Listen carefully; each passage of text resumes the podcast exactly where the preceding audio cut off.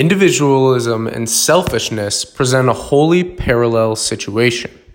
Depression, as he has argued, stems partly from an overcommitted to the self and the undercommitment to the common good.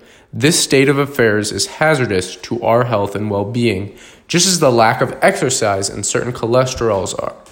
The consequence of preoccupation with our own success and failures and lack of serious commitment to the commons is increased depressions, poor health, and lives without meaning. How do we, in our own self interest, lessen our investment in ourselves and heighten our investment in the commons?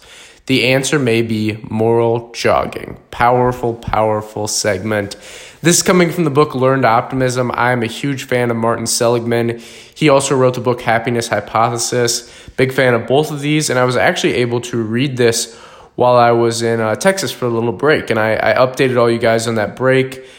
And I really, really enjoyed this book along with um, Psycho-Cybernetics, The Consolations of Philosophy. And, uh, you know, I haven't been a huge fan of Tony Robbins just because I haven't really read many of his books. But his book, Awaken the Giant Within, is actually really, really good. I read that leading up to the Texas trip and um, would like to actually finish that. But he has a lot of great concepts. You know, he, and it re- does relate to this book, Learned Optimism. Um, all those books I read, Psycho-Cybernetics is absolutely incredible. It's actually kind of known as the uh, Bible for, uh, you know, mindset, self help type books. So this book, Learned Optimism, is is fascinating because Martin Seligman really lays out the data and the science behind how we can truly change our mind and life. And really it comes down to how people perceive reality. And it's it's not just what, you know, you might see on the news or on YouTube or kind of what the the um, modern gurus tell you where it's just like either hard work and hustle or straight meditation and affirmations and manifestations. No, no, no, no, no. You want to combine the Eastern and Western philosophies. And what he really lays out in this book, Learned Optimism, is it's really our way of perceiving things. You know, some people perceive things starkly um, unbiased, they just take them at face on value. Some people see, you know, only the darkness in things. That's typically pessimism. And some people see only the light in things. And most people have a bit of optimism and a bit of pessimism. Just like people aren't 100% extroverted or 100% um, introverted, there's still a little bit in each. So it's it's not black and white at the end of the day. Nothing is really black and white. There is um, basically differences in all of this. And you know this this thing that I I led in with it was very interesting. You know the beginning part of this book is a lot of uh, research, data, kind of tests you can do on yourself, and uh, kind of just new ways of looking at life.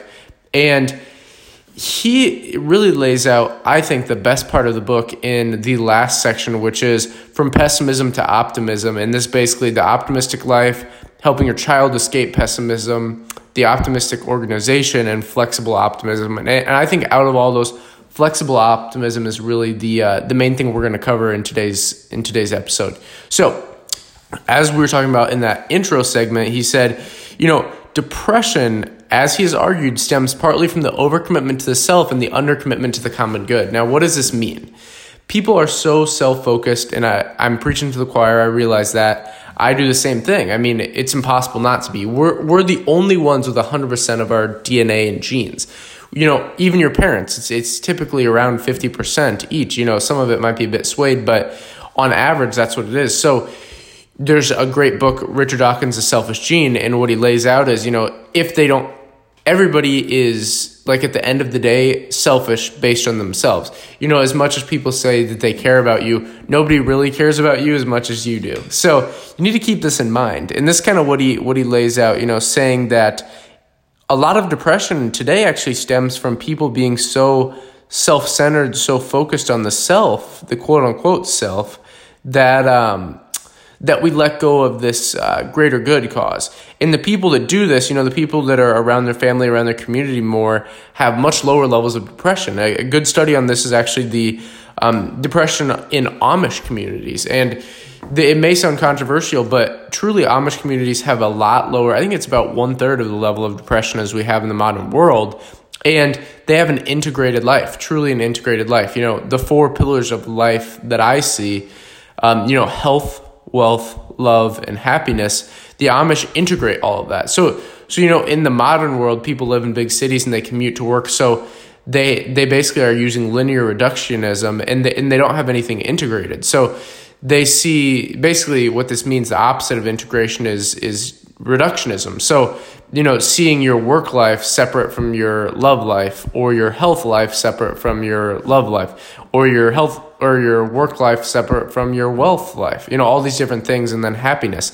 So, the Amish have found a way to integrate all these things and the smartest people in the world can do this really what it comes down to is just having an element of each of these so you're not just like okay from 9 to 5 i'm only going to be in work mode and then one hour of my day i'm only going to be in uh, health mode and then the other hours of my day i'm going to try and balance happiness and love no no no no no you want to have that integrated throughout your day and again there are times for strict work strict health but these things can be integrated especially if you're feeling levels of depression and this is really what he lays out and then you know, he says, how do we in our own self interest lessen the investment in ourselves and heighten the investment in the commons? The commons is basically the, the common good.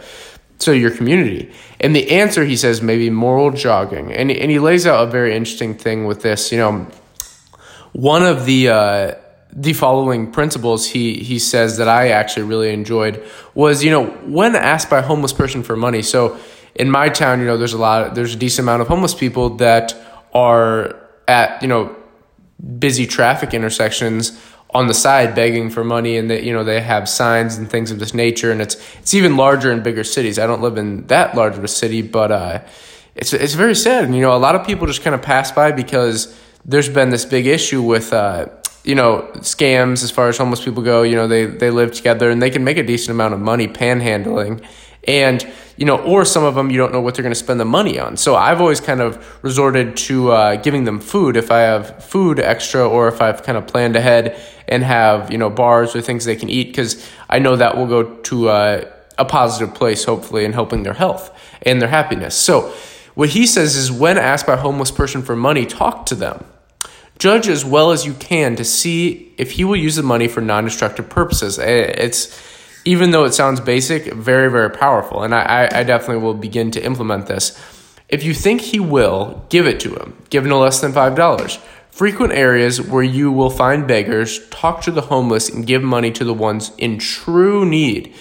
And he says spend three hours per week doing this, but you know, step by step getting ahead. So just doing it once is a big step ahead. You know, a lot of a lot of people just turn a blind eye and, um, you know, there, there's definitely lessons to be learned in talking to people about their lives and how they got to where they're at, you know, especially if they're homeless and on the side of the street begging for money. I mean, you know, we talked about it this morning, but learning through other people's trial and error can help you help them and can help you derive lessons. So, you know, if, if you meet meet a homeless person on the side of the street and you gain, you know, you give them $5, but they, they tell you about their life story or at least how they got in their current situation, and you remember that for the rest of your life, that'll pay off tenfold. I mean, there's no doubt about that. You know, a lot of people go down these roads of destruction because they don't have perspective.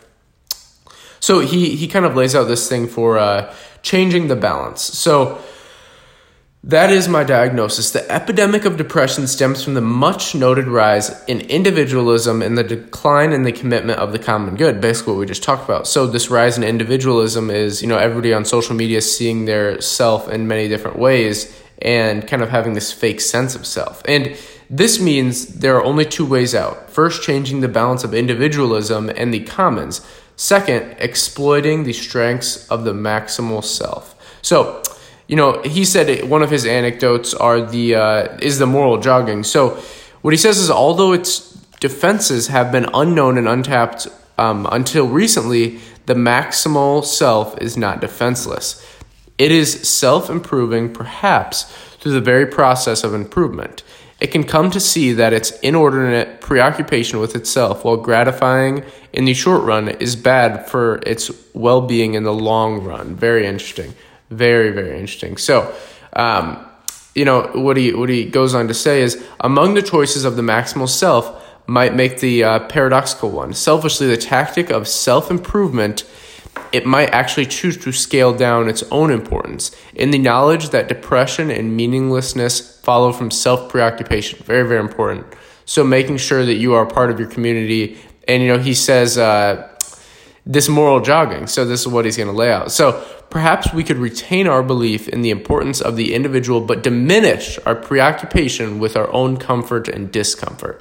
You know, humans subconsciously always move towards pleasure and away from pain. And it's really when people become purely fixated on their own lives, selfishness kicks in. And, you know, they, they become um, basically delusional about how the world actually works. They, they, you know, people that kind of are so caught up in their own selves, they don't have uh, perspective on things. So, this would allow for room of a new attachment to larger things. Even if we want it, a commitment to the commons is not going to spring up overnight in the culture of, as individualistic as our own. There is still too much self. A new tactic is in order. Consider jogging. Many of us now choose to jog. We slog along in all sorts of weather, waking up at ungodly hours to do so. The activity it's in itself gives much most of us little or no pressure. It is sometimes annoying and not infrequently painful. We do it because it appeals to our se- long term self interest. We believe that the long run, um, in the long run, we will be better off, that we will live longer and healthier lives and be more attractive if we engage in the daily flagell- flagellation. Um, a little daily self denial is exchanged for the um, long term self enhancement once we became convinced that the lack of exercise would be likely to cost our health or well being, the alternative of jogging became attractive. So, you know, the, the sacrifice involved in giving others and spending serious time, money, and effort enhancing the common good does not come naturally to the present generation. Look at the number one. Look out for number one. Looking out for number one is what seems to come natural these days. Sorry about that. A generation ago, it was rest and feasting that come naturally. The ideal Sunday. Yet, we have become convinced it is the opposite. Exercising and dieting, big changes, and then there are at least, then are at least possible. So, you know, exercising morally is really what this comes down to in uh, moral jogging. So, he he laid out that principle with talking to the homeless people. You know, he also uh, talked about, you know, when you read heroic and particularly um, despicable acts, write letters, fan letters um, to people who could use your praise, and mending letters to people or organizations you detest. Also, give up some activity which you do regularly for your own pleasure. For example, eating out once a week, watching a rented movie Tuesday nights, hunting on fall weekends, playing video games. Rather, spend this time um, in an activity devoted to the well being of others or of the community at large. Helping at soup kitchen, visiting AIDS patients, cleaning up at a public park. Very powerful things you can do to exercise moral jogging. Teach your children how to give things away. Have them set aside one fourth of their allowance to give um, away they should discover a needy person or project to give the money to personally. And then, you know, one other thing he says, and this is, you know, some people do it, some people don't, but put aside 5% of last year's taxable income to give away.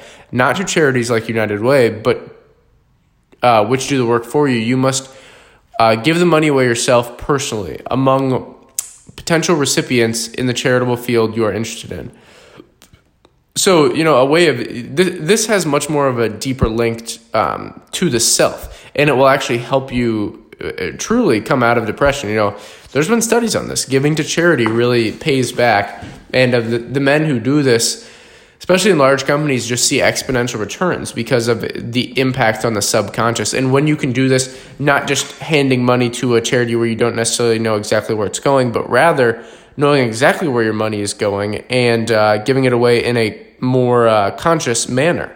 So, you know, he talks about the, um, let's see, I think it's like the waning self and the waxing, um, what is it? It's like the waning self and the waxing um, community. And I really liked that chapter. And it's, it's basically how to escape from pessimism and, you know, the optimistic life. So, um, you know, something that is very interesting is most people have this dualism where they, they break things up and they um, see things in two different ways. But understanding, you know, these uh, different ways of handling your thoughts, handling your emotions and beliefs is really what he lays out in the ABCs, which are kind of tangible takeaways. So basically, he says uh, ABCs is basically um, when you encounter adversity, so it starts with A, which stands for adversities. When you encounter adversities, examine your beliefs and then examine the consequences. So, you know, for example, if someone zips into a parking space that you had an eye on, what do you think? What you think is typically what you believe. And an interesting quote I'll, I'll uh, wrap this up with is, you know, it's not necessarily what is true Rather, what you believe to be true, because with work that will become true. That's really what this learned optimism comes down to. Because, you know, if you just take things for face value at all time, life will be pretty dull. But if you can see the upside, if you can learn optimism by changing your beliefs and then understanding the consequences, you will understand, you know, the consequences can be positive. So, for example, in that in that situation, so like someone zips into the parking space you had your eye on and you think blank. You think, God damn it, I was going to take that spot. What are the consequences? You probably would get angry, roll down your window, and shout at the other driver. Another example is you yell at your children for not doing their homework, and you think, you know, I'm a lousy parent. And you feel or do like a lousy parent. And that's the consequences. Rather, if you can switch your beliefs around, you know, even if there is adversity, realizing that these ABCs, switching your beliefs around, will change these consequences and actually turn them into convictions. So, really highly me- recommend you picking up this book, Learned Optimism. Lots of great lessons. And uh, even if you just go to this last chapter, you know, he, he lays out a lot of studies in the beginning. You know, if you're interested in that, I read a decent amount of it, but uh, the main takeaways are in the, actually in the end of the book. So, Learned Optimism How to Change Your Mind in Your Life, Martin E. Seligman. If you enjoyed this podcast, please leave us a review and subscribe. Thanks for listening, and until next time.